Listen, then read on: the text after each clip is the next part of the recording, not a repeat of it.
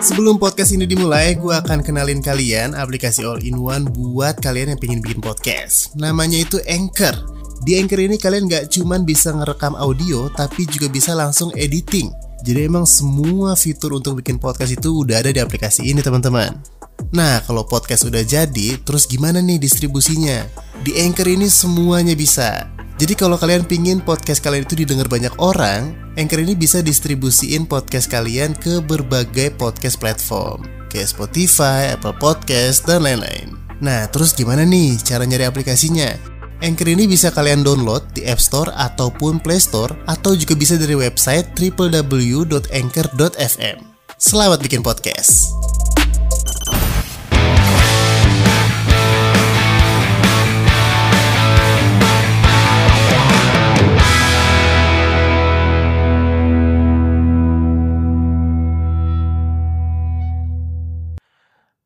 Halo guys, kali ini Sepak Terjang akan membahas tentang salah satu tim yang baru aja promosi tapi mencuri perhatian banget gitu loh.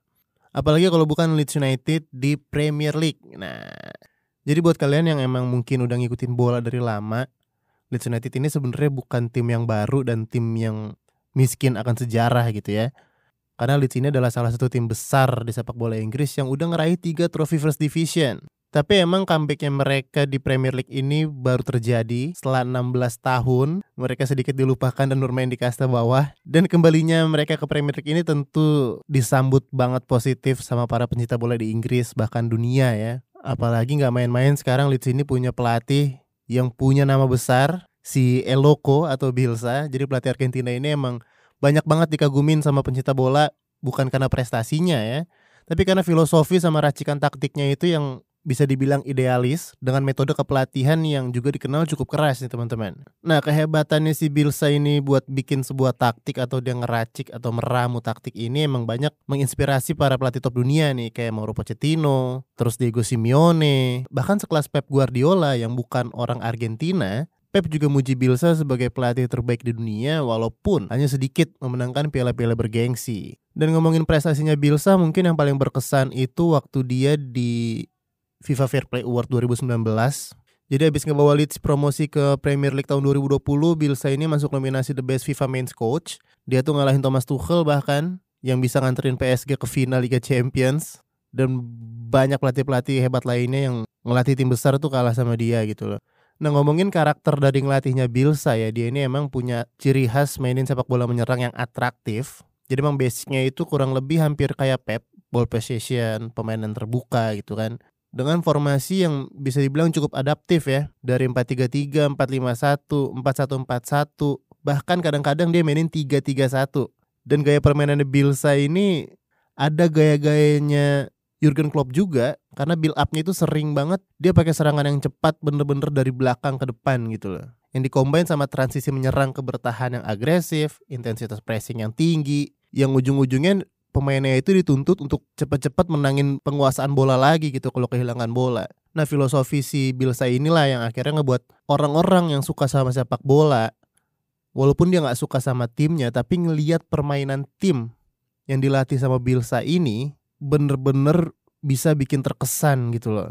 Dan banyak yang bilang kalau permainan Bilsa ini adalah skema reactive football. Apalagi kalau kita lihat sekarang Leeds yang bisa ada di papan tengah sebagai salah satu tim promosi yang kalau kita lihat sebenarnya komposisi pemain sama kedalaman skuadnya Leeds ini gak bagus-bagus banget ya biasa aja gitu. Apalagi mereka ini adalah pemain-pemain yang berangkat dari divisi championship yang kematangannya itu sama sekali belum teruji di kompetisi sekelas Premier League. Sebelum lanjut, gue bakal kenalin aplikasi all-in-one buat kalian yang mau bikin podcast. Namanya itu Anchor. Jadi di Anchor ini kalian gak cuma bisa ngerekam audio, tapi juga bisa langsung editing audio kalian di sini. Nah, terus kalau podcastnya udah jadi, gimana nih distribusiinnya? Di Anchor semuanya itu bisa. Kalau kalian itu pengen podcastnya didengar sama banyak orang, Anchor ini bisa distribusiin podcast kalian ke berbagai podcast platform, kayak Spotify, Apple Podcast, SoundCloud, dan lain-lain. Cara punya aplikasinya juga gampang banget. Kalian tinggal download di App Store atau Play Store, atau bisa juga dari website www.anchor.fm. Selamat bikin podcast. Kalau bisa dihitung mungkin pemain kuncinya itu cuma ada Kelvin Phillips, Stuart Dallas, sama Patrick Bamford Selebihnya ya pemain-pemain baru kayak Rodrigo, Diego Llorente, Rapinya, Robin Coates itu juga masih sosok aja sejauh ini. Tapi justru si Bilsa ini tuh dia bisa ngambil sisi positif dari nggak adanya pemain yang punya label bintang di timnya. Jadi dengan komposisi skuad yang seadanya ini Bilsa tuh bisa ngasih jam terbang ke pemain-pemain muda nih teman-teman. Kayak salah satu wonderkid yang mereka punya tuh si Ilan Mesler. Akhir musim lalu tuh dia udah dipercaya buat ngisi posisi inti di bawah Mister Gawang atau sebagai kiper. Terus juga ada Pascal Struik, pemain yang punya keturunan darah Indonesia. Dia ini salah satu pemain andalan di posisi back tengah atau gelandang bertahan. Sama pemain muda lain tuh ada yang cukup menarik si Ian Poveda. Nah ini tuh winger yang lincah banget tuh. Dan emang kalau ngomongin pemain muda, Leeds ini lumayan bagus ya di Premier League Divisi 2 atau di Liga U23-nya ini Leeds jadi pemuncak klasmen sementara nih. Jadi nggak heran juga kalau pemain-pemain muda dia ini banyak yang promosi ke tim senior akhirnya. Tapi balik lagi ke gaya permainannya si Bilsa ya. Sejauh ini Leeds ini salah satu tim yang subur juga, sering banget ngelakuin tembakan ke gawang dan secara segi penguasaan bola mereka ini terbaik ketiga lah dengan rata-ratanya itu 57,9% di tiap pertandingan. Jadi hampir 60% tiap match mereka itu menguasain bola. Tapi sayangnya uh, impresif mereka dengan menyerangnya ini kurang diimbangin sama kemampuan bertahannya nih. Karena mereka salah satu tim yang sering juga kebobolan. Bahkan sejauh ini sih mereka tim kedua yang paling banyak kebobolan gitu. Setelah West Brom ya. Tapi ya memang itu salah satu resiko kalau kita mainin sepak bola menyerang apalagi filosofinya attacking minded itulah yang akhirnya bisa dibilang Bielsa itu dijulukin pelatih gila, eloko dan segala macam ya karena itu teman-teman. Bahkan untuk fans Leeds ini dengan berhasil dia balikin Leeds ke Premier League, dia tuh udah dianggap Tuhan gitu sama fans-fansnya.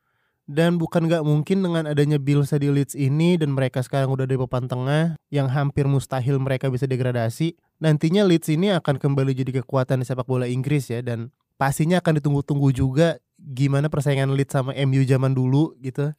Itu bakalan epic banget sih kalau bisa terjadi lagi di tahun-tahun depan ya. Dan selain dari gaya bermainnya yang nyentrik, Bielsa ini juga dikenal itu sebagai salah satu pelatih yang galak nih teman-teman. Bahkan ada salah satu wonderkid Kroasia ini dia tuh gagal ke Leeds karena takut sama si Bielsa. Ya namanya juga mungkin anak muda ya gitu masih muda. Jadi mentalnya itu masih kurang kuat gitu loh. Jadi pemain itu si Josko Grafdiol jadi sebenarnya dia itu tertarik sama tawaran Elliot, apalagi ada Bilsa di sana. Tapi dia ini inget dia masih 18 tahun dan dia ngerasa mungkin dia bakal sering diamuk pelatih gitu karena usianya yang muda. Akhirnya dia memilih RB Leipzig untuk bergabung di musim depan. Dan menurut dia Leipzig adalah tempat yang tepat untuk mengasah mentalnya yang belum teruji. Karena selama ini dia belum pernah mendapatkan tekanan yang besar. Dan mungkin karena pelatih di Leipzig juga nggak nggak segalak Bilsa mungkin ya mungkin dia lebih mengayomi pemain-pemain muda kayak Arsene Wenger tidak segalak Sir Alex Ferguson juga gitu ya dan satu-satunya PRC Bielsa ini mungkin adalah konsistensi ya teman-teman ya.